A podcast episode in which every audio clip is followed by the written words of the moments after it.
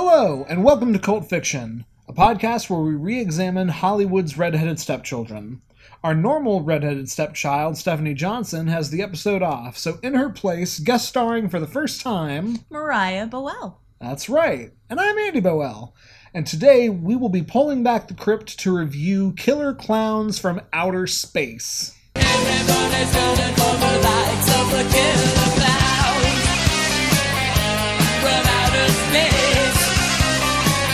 All right. As I take a big gulp of beer. Yeah, exactly, and you don't even like beer. No, I don't.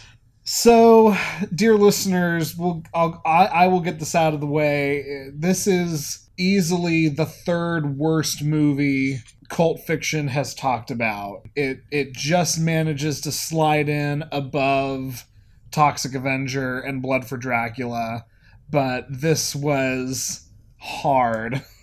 I'm so glad I get to join you for the bronze medal. Yeah, no, it's a, it's a, you picked a, a low point, which I guess is a good thing. A low point. Well, a low episode, Oh, low ranking wow. episode, which some people say are our best episodes when Appreciate that. we really hate something. Hmm. and you hated this movie. I absolutely, with every fiber of my being, hated this movie. Two, okay, to be honest, it was five minutes in, and I think I said it maybe ten times. Yes. to you while we were watching it. Um, I grew to enjoy it a little more as it was going on, but it was still hot, hot, hot garbage. Absolutely. No, I, I completely agree. Um, for those of you who skipped the movie, like you, Stephanie, um, Calling her out. well, well, well, well, I'm going to recap it for her, though. Killer Klowns from Outer Space is about a collection of extremely stupid adult individuals whose names don't even matter. Like, for the first time, it, it, it doesn't even matter what the names of these characters are. Killer Klowns is about a spaceship full of killer clowns from outer space who come for unknown reasons and wreak havoc upon the incredibly dumb populace of a town for 90 minutes. But Andy, they just want to kill you. yeah, and we'll we'll we'll get to that later. Such a such a terrible line for a really good part of the movie. That was probably we'll get into it, but that was probably the best part of the movie, honestly. I, I would agree. Um, so this movie does a weird thing where it's so garbage, it's so awful, and then it has brief moments that are a grade above garbage, and they wind up looking so much better for it. Yeah. Like, because we we walked away with parts we enjoyed, Yeah, absolutely. like namely the parts where the clowns were killing people. The clowns were what made the movie, which thankfully, you know, those are the title aspects of the movie. Right. Every you could have cut out any human interaction and the the clowns would have just made the entire thing much more enjoyable. I agree, and I think I, well, I think I was even telling you like I could see this. I would never want to see a reboot of this. No. I I could see like a series of Adult Swim like five minutes or less sketches yeah. where clowns are just killing people, Mm. and and that I feel like would be enjoyable and be would be worth our time. I mean, so so I gotta tell a little bit more. Like this this movie has main actors. It has main characters. Um, nobody of any real note. Nobody who like you would recognize, except if you've seen Animal House. Like the evil dean from Animal House is the police chief in Killer Klowns. So that was a fun little connection. Oh wait, what's his name? His name is John Vernon. John Vernon. Yes. John Vernon, aka Dean Wormer, aka Officer Mooney, who we Yeah. actually found out was kind of a prolific voice actor. Yeah, he his voice throughout the movie itself, you could tell was a voice act, like a voice actor's voice. Yes. he was not uh, he his voice wasn't subtle at all. I think that's the nicest way I could have said it. Yeah, I mean, he. I think I, I don't know the story of how this guy got involved. He he had already had a bit of a career before 1988 when this movie came out, but you could just tell he knew what a flaming piece of shit this was, and was cool with it, and decided to just chew the scenery. He decided to go with the flow of the absolute crappiness. Right. But beyond that, like our main characters are um, a couple whose names are Mike and Debbie. You to be like whose names aren't important because I They- don't remember. They aren't important. They truly are not important. I don't know how you remembered their names. I looked it up. Oh.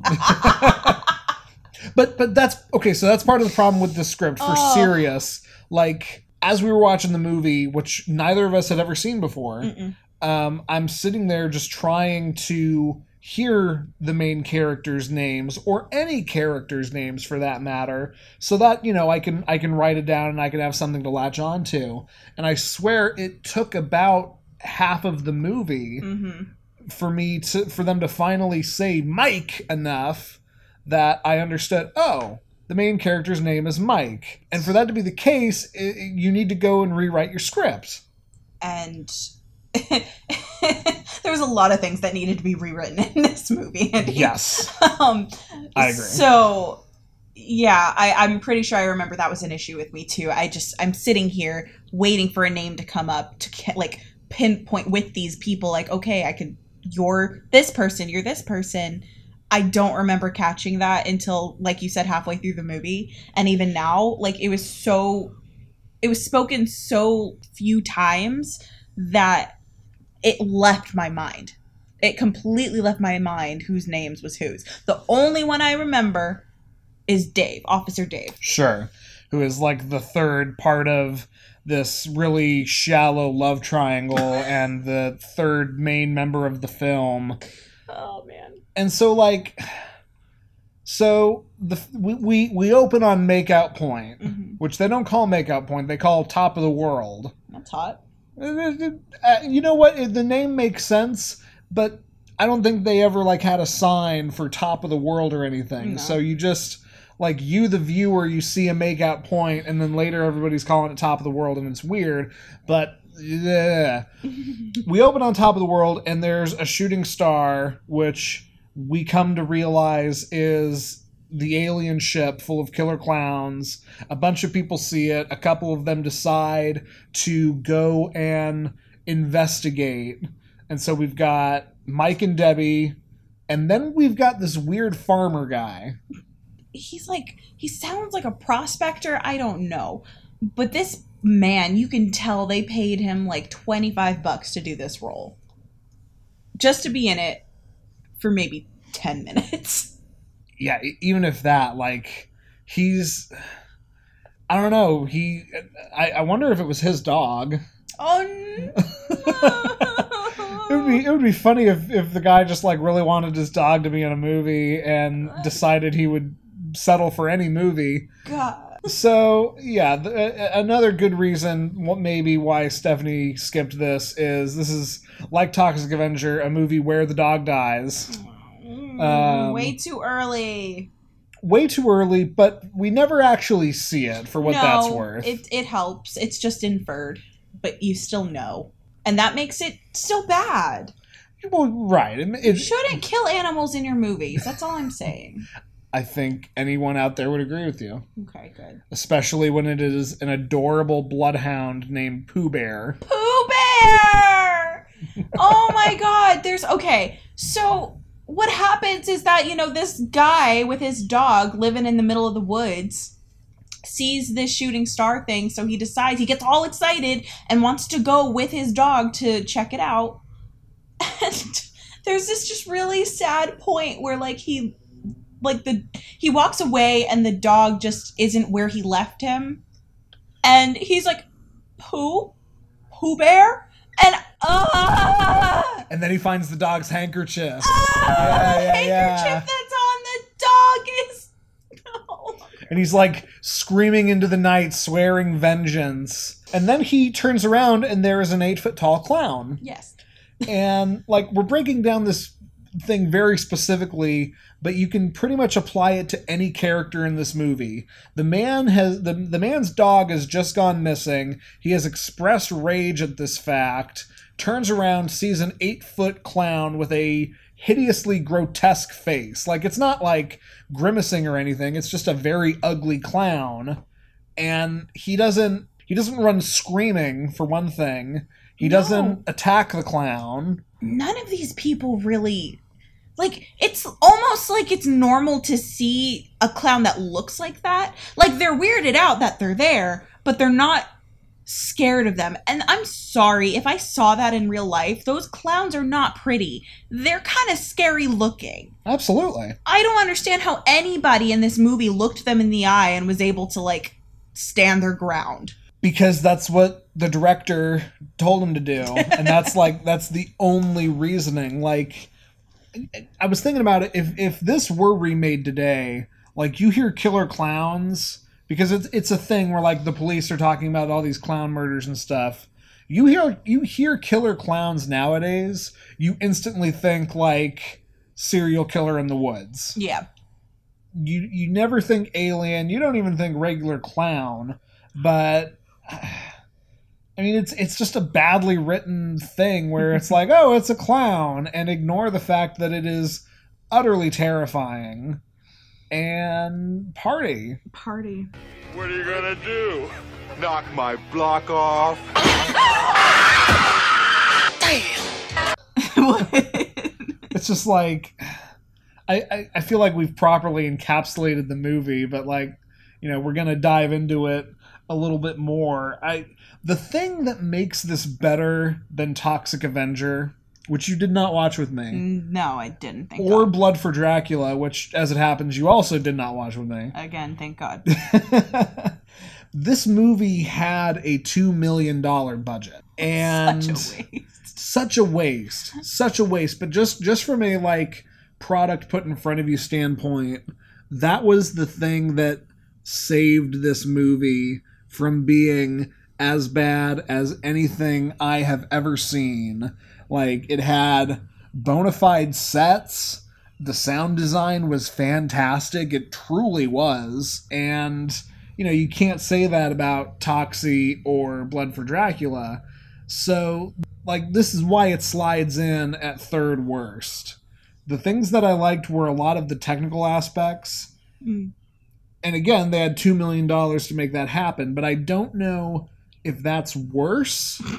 like is it is it worse to make a really bad movie and you're on a With a shoestring money. yeah, you're on a shoestring budget or is it worse to make a really bad movie that you were given two hundred dollars in nine or two two million dollars in nineteen eighty eight to achieve. That's obviously worse.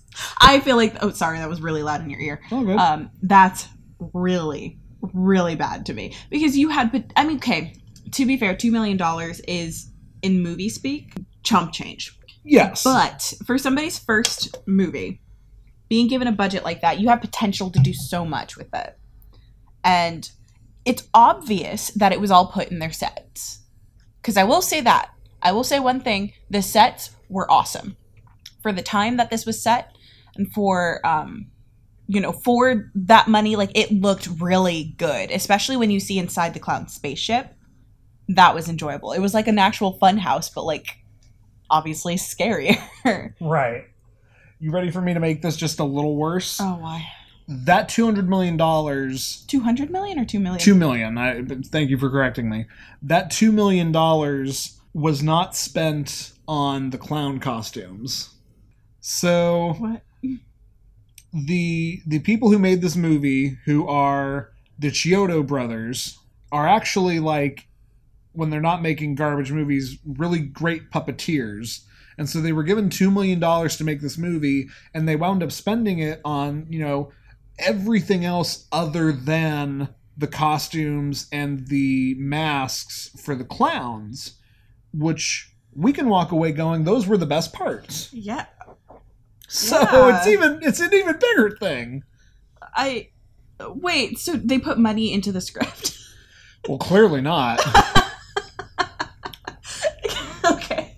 No, I mean they. So okay. they, this this clearly was shot on a soundstage, and you know, You so? well, with a couple of exteriors, but Okay, I can see what you're saying about that. All right. because a lot of it, even the stuff that's outside, felt like sets. The farmer's Yeah. house felt Yes. like a set. Yes, the woods felt like a set. The makeout point felt like a set. Okay, I see what you're saying. I didn't think about it until you just said that. Sure. So I mean, you know, I don't I don't look up a financial breakdown or anything. I don't even know if I could find one, but I did read that you know they were given a 2 million dollar budget and put it all into all of the other like production costs so paying for the crew and the cameras and the soundstage and and all of that and then just like did what apparently they do best by making all of the clown designs Okay. Well, the clown designs were quite enjoyable. They were definitely freaky looking clowns. Yes. And it wasn't like I don't think they were like shoddy jobs for the time being that it was in 1988. No, and I mean like so I don't remember when Toxie came out, but I'm I'm almost positive it was before 88. Like like this looked better. It just did. And and something I really honestly did appreciate about the clowns, you know, these guys could have tried to get away with making three or four distinct clowns and just calling it a day and using camera tricks to make it look like they were more, but they actually wound up making like seven or eight or nine distinct looking clowns Mhm. and then you know swapped costumes around and and you know worked with it that way but they they made a lot more of these things than i would have expected and that's really cool I agree with that. Sorry, this beer is really good. this episode of cult fiction is not sponsored by but we wish it were sponsored by bergkauf grapefruit beer which is quite excellent quite tasty Sorry, I'm drinking all of it, and it was literally Andy's beer. Like he went to the fridge to get it himself. It's all right. So we talked about what we liked a little bit, and I don't think we're like there's there's very little else that could That we fall say that we under like. that could fall yeah that could fall under what we like. There was plenty that we didn't like, and it mostly boils down to it, it. You know, this was the case with Showgirls. This was the case with Blood for Dracula. This is you know we've been doing this long enough now that we're starting to see some themes and parallels. The acting was atrocious. Absolutely. Absolutely. The best key thing to take away was that one point. What? Oh my gosh! What was he even looking at? Where he exclaimed, "Holy!" Oh, um, what was he looking at? Oh no! It was when um, it was when the the shadow puppet ate the people. Right. and out of nowhere this dude mike like the cop that's even with him isn't that scared he just the cop is like oh wow. Oh my gosh. And you just see mike goes in front of him and goes holy shit. And that is not one of our Oscars, but it it could have been because that is up in the pantheon of awful line deliveries. it was like i wish my words explaining it to you does not bring it any sort of justice. It was the most out of place dramatic exclamation and while like you can understand what he saw was pretty traumatic like in the movie sense it wasn't that it wasn't nearly as worse as other things that could have been and it was just so out of place so unnecessary even the cop was like dude relax yeah. Holy shit! Believe it. No. Um. So so the main guy, Mike Kramer, he is played by. you just had all the names up too And know. I scrolled Tisk tisk. down. Oh, I'm sorry. So Mike Tobacco is the character who is played by a guy named Grant Cramer, and I don't expect anyone to know Grant Cramer. I am wholly unfamiliar with the rest of his career. He was going to be in the sequel until the sequel mercifully got canned. I mean, the guy was working as late as 2014, so good for him, I guess. But just a wholly, a, a wholly bad performance on his part. The same goes for Debbie, who was played by I don't know why I'm giving such lip service to these actors' names. Debbie, played by Suzanne Snyder, who's actually on at least one other movie on the list that we know about. Um, like like she's bad, Dave's bad, Officer Mooney's chewing the scenery. It's just a mess all the way down. The the acting is so bad that we found ourselves waiting for the clowns. hmm Every single time they were on, I was like, I would really rather see the clowns at this point. And every time the clowns were on, we very thoroughly enjoyed the scenes that they were in. Yeah. You know, it's it's like I said, that's where this movie works the best is fun clown related ways that we can murder you. Yeah. Like it goes it, it goes entirely unexplained as to why this is the case, but you know, these aliens look like clowns and they've got a bunch of funhouse related traps and torture devices and stuff. When they capture you, they put you in a cotton candy cocoon Mhm. or they've got a gun that shoots popcorn only the popcorn grows into these weird snake clown headed things That was pretty gnarly. yeah I won't lie about that.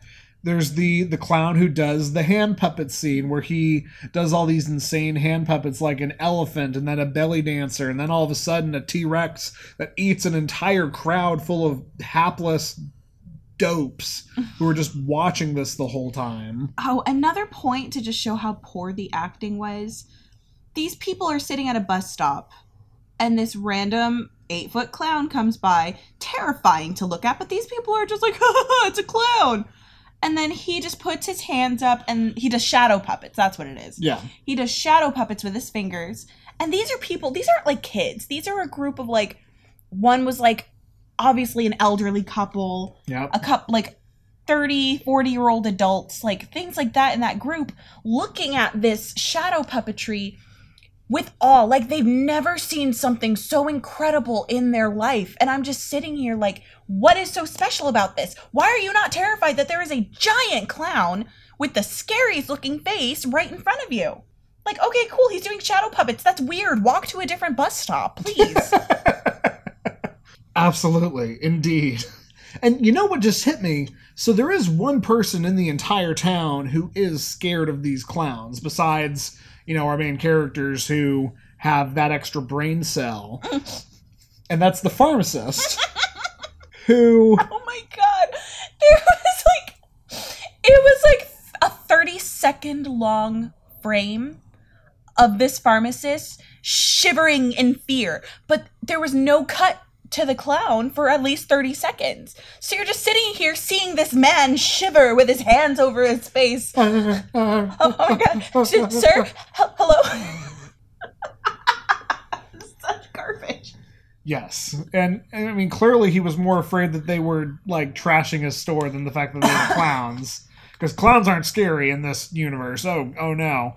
So the pharmacist guy, this happened a lot, and then it mm-hmm. also happened with Mike to the point where I could sit there and notice it was incredibly clear that the filmmakers just pointed the camera at somebody and would be like, "Okay, deliver all your lines, and we're going to just cut around it."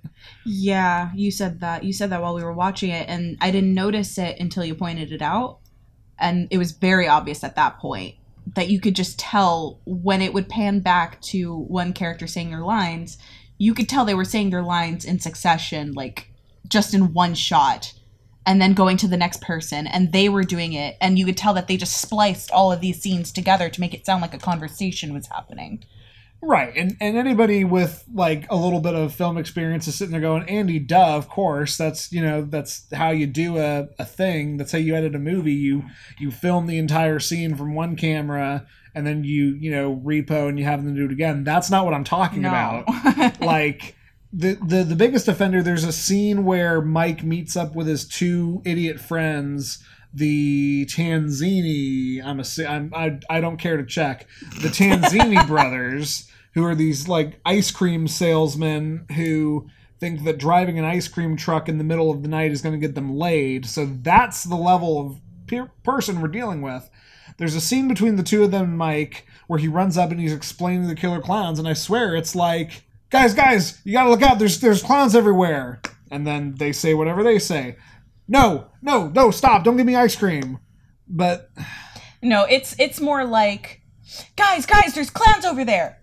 No, really, you gotta believe me. yes, Really, they're all the way over there. No, don't look at me like I'm crazy. It's it's that whole conversation happened, but then on the other side, these guys are like, killer clowns? Nah, man, you're crazy. exactly. Yes, No, what are you talking about? you're exactly right. Yeah. And I mean, so I, I don't know how this movie got made. Point blank, I don't know how it got made. I don't None know how it got made. I know how Toxic Avenger got made.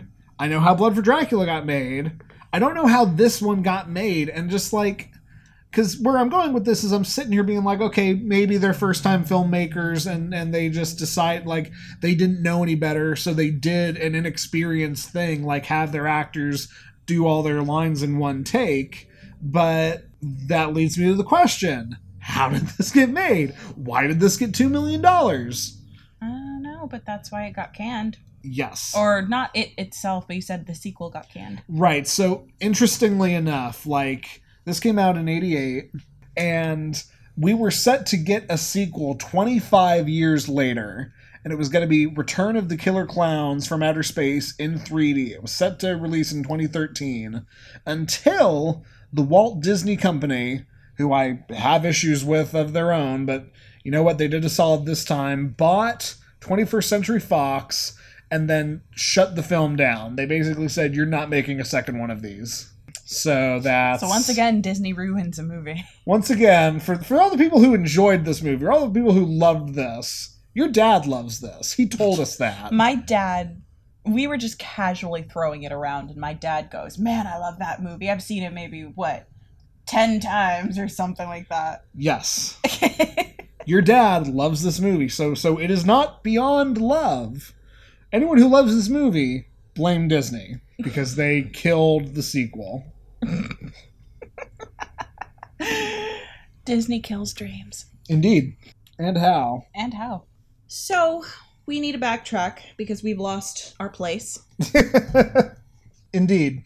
Um so this movie aside from being offensive from an artistic standpoint in my own personal opinion also manages to be like actually offensive in a couple of different ways. This is one where we're absolutely Oh. Absolutely needing to look back on how Killer Klowns did not age well. Not at all. Social justice, one, two, three. I wanna be PC. It's just the way to be for me and you. and some of the ways are more obvious than others. You know, there's there's a point in the movie where without prompting and for no reason, Mike goes into a racist Native American character. Yeah, out like it was the weirdest thing because there was no prompting, no I mean, it's not like you need a prompt to be offensive, like whatever, but it was really out of left field. Right. It's like Debbie's like park the car and, and okay, the comment went that way. Let's let's go into the woods and find out. And this guy jumps straight up onto the hood of his car into a crouch and starts just doing this oh how we rah, rah, rah, rah, rah, rah, this this very I- I, don't want to like replicate it, but this very offensive Native American chief accent thing. Let's pause for just a second because I want to see if I could find it. So let's get back to this. I just rewatched a clip just to make sure that uh, we were correct with this. Which what did you type in? Because you instantly found the clip we're talking about. no, I looked up Killer Klowns full movie on YouTube. Oh, there you go. Yeah, and it showed up in different parts. That'll do it. Yeah, I didn't look up the specific racist Indian Native American uh clip. Well, I wanted to know if anybody else had caught on to this. So he come he jumps up on the hood of his car and starts being like, "Hmm, let's see if instinct proves correct." Comet went that way, and it, it was just really weird. And his girlfriend's like, "Oh yeah," and he's like, "Yeah," and it's go it's gonna take many moons to get there, many, many. And he tries to be like make it into like a sexual joke Yeah. with his girlfriend where he gets really close to her, and she makes the comment, "Oh, oh, I'm sure many moons. Let's keep going, Chief running at the mouth. Like, It was. It's a. It was stupid. it was stupid and unnecessary, and it had nothing to do with the movie. There was no prompting for it. It could have been a joke that was landed in some other way. It didn't need to go into some mockery of Native Americans in any way, but it did, and that made it really bad. Right, and like the important thing to keep in mind here, these are the the protagonists and the ostensible heroes of our movie. You know, there are some times where we'll watch a movie and a villain will say something totally messed up, and mm-hmm. then you kind of get into the question of, oh, well, were the filmmakers trying to, you know, be satirical by having the bad guy say this? Completely not the case here. Just a, a bad look on the '80s and the Chiodos brothers for letting the guy do that or coming up with it. I don't know. I don't remember where, but he also makes a bulimic joke Mm, like five minutes later. does he? Yeah, Oh, I'm glad I missed that then. he, he makes some sort of joke. And so, like, there are obvious moments from the hero, from the protagonist of the film, that are totally offensive and unokay by today's standards. Yeah, he wasn't a good hero. No. He Like was at awful. all. Besides that, he just wasn't. And maybe that was the point for him to be a jerk. Uh, His, Yes, he his character is so weird. Maybe that's why Debbie's ex girlfriend or girlfriend, Debbie's ex boyfriend was just macking on her at the end, where he's like kissing the back of her head and rubbing her shoulder. Maybe. it was so awkward. Um, there's there's one other thing which is very nebulous to the point where Moriah and I were like we we weren't even sure or we disagreed a little bit about whether or not this was actually a thing. There's a moment very early in the movie where these two college guys are brought into the police station to be thrown into jail. And you know the reasoning was they were loitering in the park at night and these guys are just like hey man we were just taking a walk from the college which is right there. And and you know we just wanted to you know take a walk and and and have a you know nice night. It's beautiful night out. And they're holding a bottle of wine. And the you know officer mooney the the Dean Wormer guy is very on these guys case and you know calls them something to the lengths of scum or degenerates or something and I walk away from it trying to figure out if that was supposed to be homophobic subtext. I don't know. I I feel like if they were I I understand why you feel that way about that. I really do. But I feel like if they were going to do that, they would have made it a little more blatantly obvious homophobic. Like I don't feel like with this level of movie they were trying to read between the lines of, "Oh, this is home this is homophobia in action." No, I think it was just the the, officer was being a jerk. Cuz I didn't feel any sort of like repressed homophobia from him or even there being a homosexual uh, homosexual kind of relationship with the two guys Sure. it just seemed more like two punk dudes just being delinquents hanging out doing loitering And that's entirely fair. I might be just reading way too much into this, but it, it felt like right on the line for me. Eh, it wouldn't surprise me if that's actually how it was though so i'll give you that Right. Don't worry, Dave. All we want to do is kill you. what other notes do we have about this movie Well, I know one thing we can talk about, like, you know, we, we, we said there's very little that we actually still enjoyed about the movie besides the um, the sound design and the clown design themselves. There's one part of this movie that is just genuinely awesome. mm-hmm. You know, kind of talked about it a little bit at the beginning, and that is the scene where Chief Mooney gets killed. it's quite awesome it's my favorite part i'm pretty sure we watched it like three times we like Yeah, rewound it and like, watched it three times Kept just to- rewinding it just because it's like, oh god, okay, something worth actually watching. Yeah. and um, it's a point where Officer Mooney. Uh, did we even introduce who Officer Mooney is? Yeah, I think, I think we did. Well, you'll figure chief. it out if you watch it. But the point is, the police chief. Um, he gets killed by one of the clowns, uh, and Dave, the kind of rookie officer, comes in to kind of just like check the uh, the police station out for a bit. He notices some weird footprints all over the walls from clowns in the cell block area, and he sees some um, cotton candy where the two delinquents were that are now covered over the delinquent. So those guys unfortunately died. But then Dave is walking out, but he stops for a moment and sees a clown sitting down in Officer Mooney's desk Who wasn't there when he walked who in. wasn't there when he initially walked in, and Officer Mooney slumped over, sitting on his lap. And once Dave turns around, Officer Mooney kind of jolts up, and you see he has uh, makeup and blood on him that makes him look like a marionette doll. So it's it's looking like, or not a marionette. Um, No, a marionette. It's a marionette. Yeah. yeah, like a marionette doll, and it's making it look like the killer clown is making Officer Mooney his puppet, and he'll make him talk and say these creepy things while he's sitting on his lap. And one of the things that he says, which I find such a terrible line that ruined a little bit this part, was just a line where Officer Mooney he make the clown makes Officer Mooney scooch up a bit and goes, "Don't worry, Dave. We just want to kill you."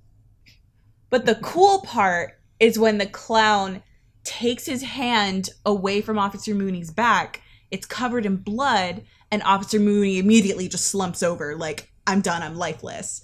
And that was a, the part that Andy and I were both like, okay, that was really, really cool. Like, okay. that was probably the coolest kill that we have seen in this entire movie, Without a doubt. without a doubt. Um, no, yeah, that is like for for those of you who are, who were curious that that we just gave you the best part of the movie verbatim. Sorry. Eh, not sorry because maybe it's better that you avoid the rest of this thing. Like, yeah, that's the moment where uh, John Vernon really gets to shine. I love the blood as like makeup sort of effect that goes on there. The fact that the clown literally had his hand up his back, it like like okay, okay, give me more of that and I can at least jive with what this Yeah. movie is. It would have been a little more respectable if you got more creative kills like that. Absolutely. But as it were, it was, you know, it was plot holes and bad delivery all the way down. And yeah, clowns never speak. Oh, Oh, go sorry. ahead. I'm no, looking. No, I don't have the notes. The only note that I have is saying bad eating disorder joke. Bad, bad, bad. Right. so I don't remember what the joke is. I guess I must have blocked it out, Yeah, but maybe- apparently it was really bad. Maybe it's for the best. Like I I don't know. The clowns themselves are not any smarter than than any anything, and like that was an extra aspect of the movie that was weird to me. They're just these. They they kind of chitter a little bit. They emote, but they they seem no smarter than a human being at the least. So it was weird as to why they became such a threat. Obviously, there's the surprise factor, but you know, beyond that, they wound up being incredibly easy to kill. You just got to shoot them in the nose, Which, which, was so random. it was so random. But I, I do kind of appreciate the video game logic of that. Shoot Shoot the right in the nose. shoot shoot the glowing weak spot. Hmm, I guess. There's no explanation given, and we're never going to get any explanation because What about Clownzilla? yeah, Clownzilla. They have a clown god. they do. they have clown god that comes down from like the middle of the spaceship and like starts attacking and all the clowns are scared of it and it starts attacking Yeah. people and it's just like where what are you ta- where did this come from? And that's like the big set piece. That's the big finale Yeah. like boss level clown that gets killed by someone taking a sheriff's badge and popping its nose. Oh my god. This movie's so bad. This movie's so bad. This movie kills off three of the five you know main characters and then at the very end like the clown spaceship explodes. So you like you know they're dead. And then at the very end like a clown car falls down to the ground this piece of debris. And not only does dave the hero cop who who tragically sacrificed himself pop out of it but then the two ice cream brothers who we literally watched them explode inside their ice cream truck and they're like we hid in the freezer hey Yay! god i'm so glad it's done That's So- it, like Indeed, indeed. you know, we, we were sitting there reflecting um, from a quality standpoint. I don't think Stephanie would have had any trouble with this movie. Were it not for the fact that the clowns are admittedly very terrifying if you happen to have uh, a fear of clowns. But, like, this one, this is a movie I had heard about. Much like Toxic Avenger, this was a movie I'd heard about since I was a child and just had never really taken a moment to sit down and watch. You know, it wasn't on. I, I didn't put it on at 1 a.m. when I was 12 and enjoy it like so many people must have. But this wasn't scary.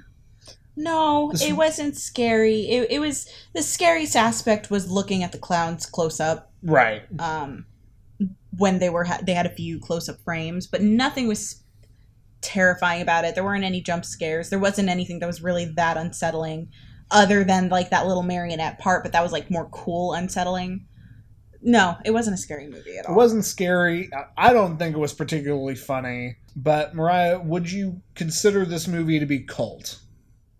What are the standards for that again? so we've got you know the a, a cult movie has to have a certain financial threshold that it does not meet it has to be quotable it has to be it can be so bad it's good Yes, I will say it is. I'll say it is because I've as much as long as much as I have never seen the movie myself before watching it with you, I definitely knew that it was there was a following of this movie. Like I've heard all about it ever since I was young, co- growing up. I knew that this was a movie that people loved to hate right um, and even just love to love in general. But I would say it's cult.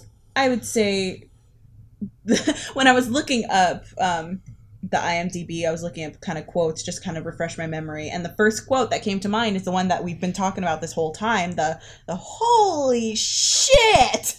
which it, it belongs to be up there with oh my god it's that good and bad It's so dramatic. But yeah, you know what? Yes, I will say that this deserves to be to have its cult status. I would agree. You know, this movie clearly has a following. This movie nearly inspired a sequel. It has inspired multiple attractions at Universal's Halloween Horror Nights. Mm-hmm. Um, it is quotable for all of the wrong reasons. We haven't even talked about the song. Oh no, this movie has a theme song. and now it's honestly left my entire brain, but it was really cool. Yeah, it was like, actually really enjoyable. it was like Carnival electric guitar. I yeah. mean, you, you heard it at the beginning, listener. Talking for for any of you, if anyone else out there is a finance nerd like I am, I don't actually know, um, but this movie did bomb. You know, we've discussed at length its two million dollar budget. It wound up making less than nine hundred thousand dollars in its actual box office release, but like Showgirls and like um, you know so many other movies, it was saved by Blockbuster and by Home Rental okay. because this is the kind of movie that you pull off a shelf and go, yeah, yeah, okay, that title gets me. Yeah, it's cheesy movie night. Let's go. Exactly. Let's put on some popcorn. That's what I did. I asked you to make some popcorn, and we watched it You did. within two nights because I couldn't sit through it two night with one night. Right. And while while we're just talking about cult, the last thing that is fascinating, I guess, um, the fact that this movie inspired one of your favorite bands' names. Chiodos. If your stomach feels weak, then the work here is Chiodos. which we like we never knew but like the the post what what would you call it post hardcore Like the post-hardcore scene, yeah. yeah post hardcore rock metal whatever band Chiodos was inspired by the Chiodos brothers and specifically that. Killer Clowns Brothers. it is Chiodos brothers Chiodo Brothers. Chiodos Chiodos Brothers. Since when? Their last name is Chiodo. well now I got to double check I have to be correct about this oh my bad you're right I'm always right. When you're right, you're right. Happy wife, happy life. the Chiodo brothers inspired the band Chiodos. And specifically because of this movie. And when I think about Craig Owens, that doesn't actually surprise me. Why? Because you know he was in the midst of his oh. serious drug abuse days when he watched this movie and Oh, was like, probably. that's the band name. Probably. Probably, absolutely. So, and beyond that, you know, we didn't interrogate your dad, but Kind of wish we did. I kind of wish we did now. Like, this is a movie that your dad and, you know, several other people saw multiple, multiple, multiple times. So this Yeah. this had appeal, much in the same way as Toxic Avenger. I didn't enjoy it any more than that movie, but it's cult. That it is, my friends. Absolutely. So you already said your favorite quote. yes, it did. Holy shit. Which is just a good thing to think about for this movie as a whole. Um, that was the main one I took away with, but they this movie also did do the thing where they say the title. At one point, Mike is like, "We got to stop the killer clowns from outer space," and I was like, "Yeah, you said the thing." oh, you did the thing. You said the thing. The thing was done. Absolutely. Um, so, you know, I, I know you listen to our shows, and this isn't new information for anybody else, but for every episode of Cult Fiction, we like to take these poor movies, these these movies that were maybe uh, thrown aside and forgotten about, and certainly didn't get as much recognition as they deserve, uh, and we like to give them their own Oscars. So, without any further ado, I would like to give uh, Killer Klowns from Outer Space the Oscar for Best Cameo from Your Father. There is a scene. Explain. Absolutely. there is a scene towards the end where everybody goes to this um, this amusement park that has a clown fun house, and it just so happens the clown spaceship is also there. And they pull up, and there is a security guard who, as soon as we saw him, I looked at you and went, "It's your dad," and you agreed. You're so stupid. but yes, he looks. I wouldn't say exactly like my father, but he looks like a much like an older version of my father. Yes. Who is then um, melted with pies. acidic pies, that he gets like a hundred of them thrown at him and he melts to death. At first, we didn't even understand how, and I know we're going off topic here, but at first, I didn't even understand how he died because all you see is just a bunch of pies being thrown at him, and he just stands there like nothing. Yeah.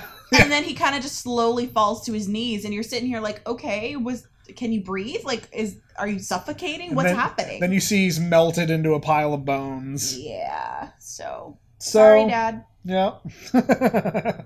So what? so your turn. Oh.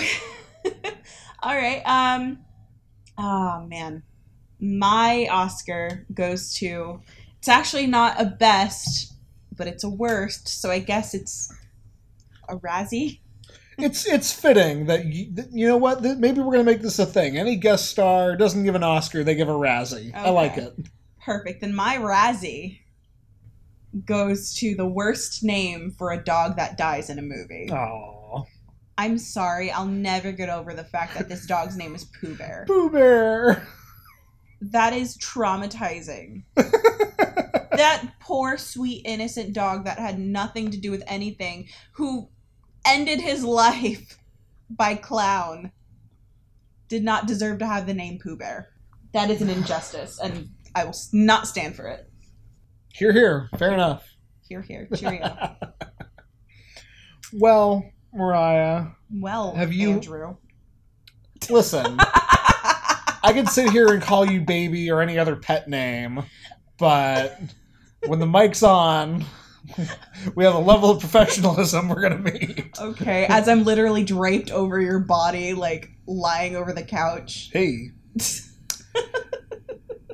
I know you didn't like the movie, but did Yeah. you like coming on and talking about it with me? Oh yeah, this was enjoyable. And you know what? I hated the movie, but like I I did exactly what I'm talking about like with these people. I hated I loved to hate it and I kind of hated to love it. Like it was it was one of those I don't regret seeing it, but it was garbage.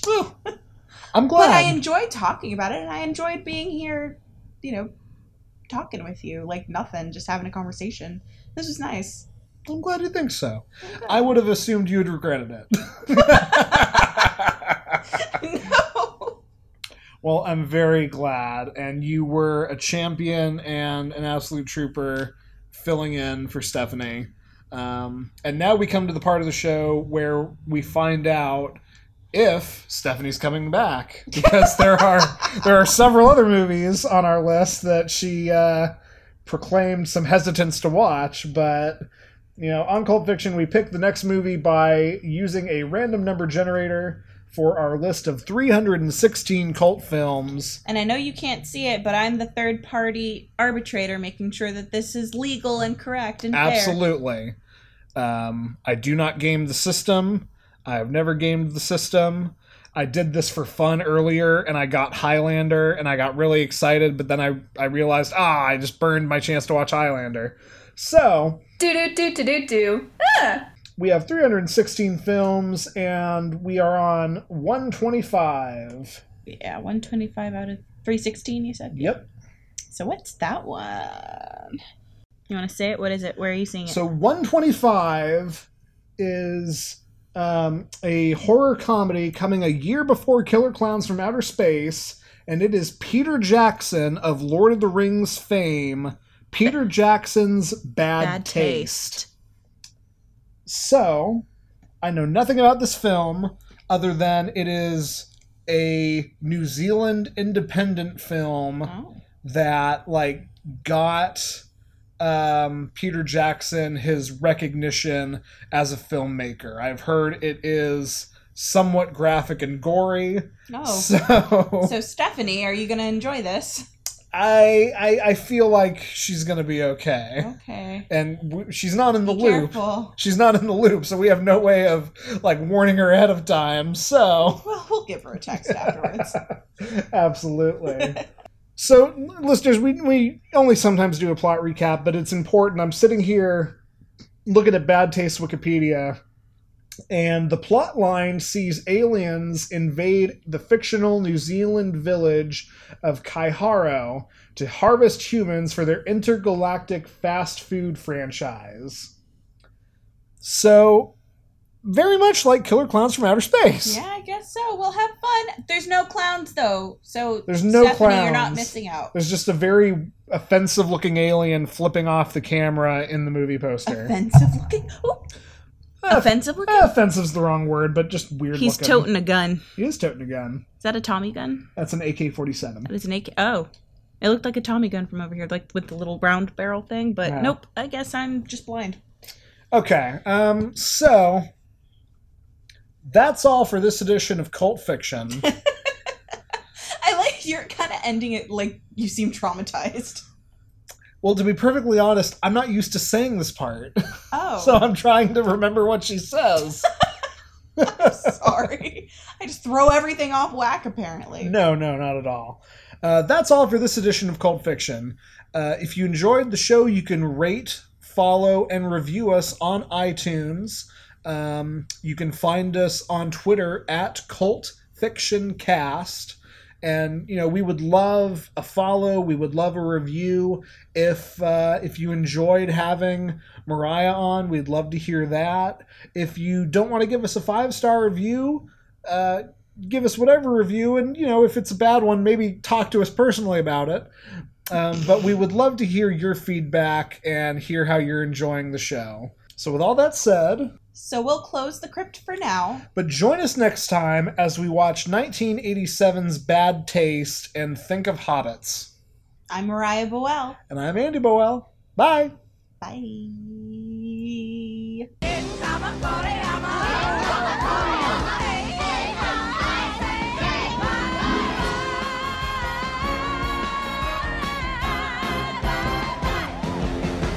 I'm Moriah Mora. Oh my god.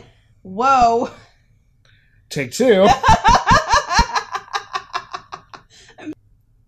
I love you. I'm so sorry. I love you. I'm in love with you. i'm in love with you gonna be a treat to pick which of these to put in the blooper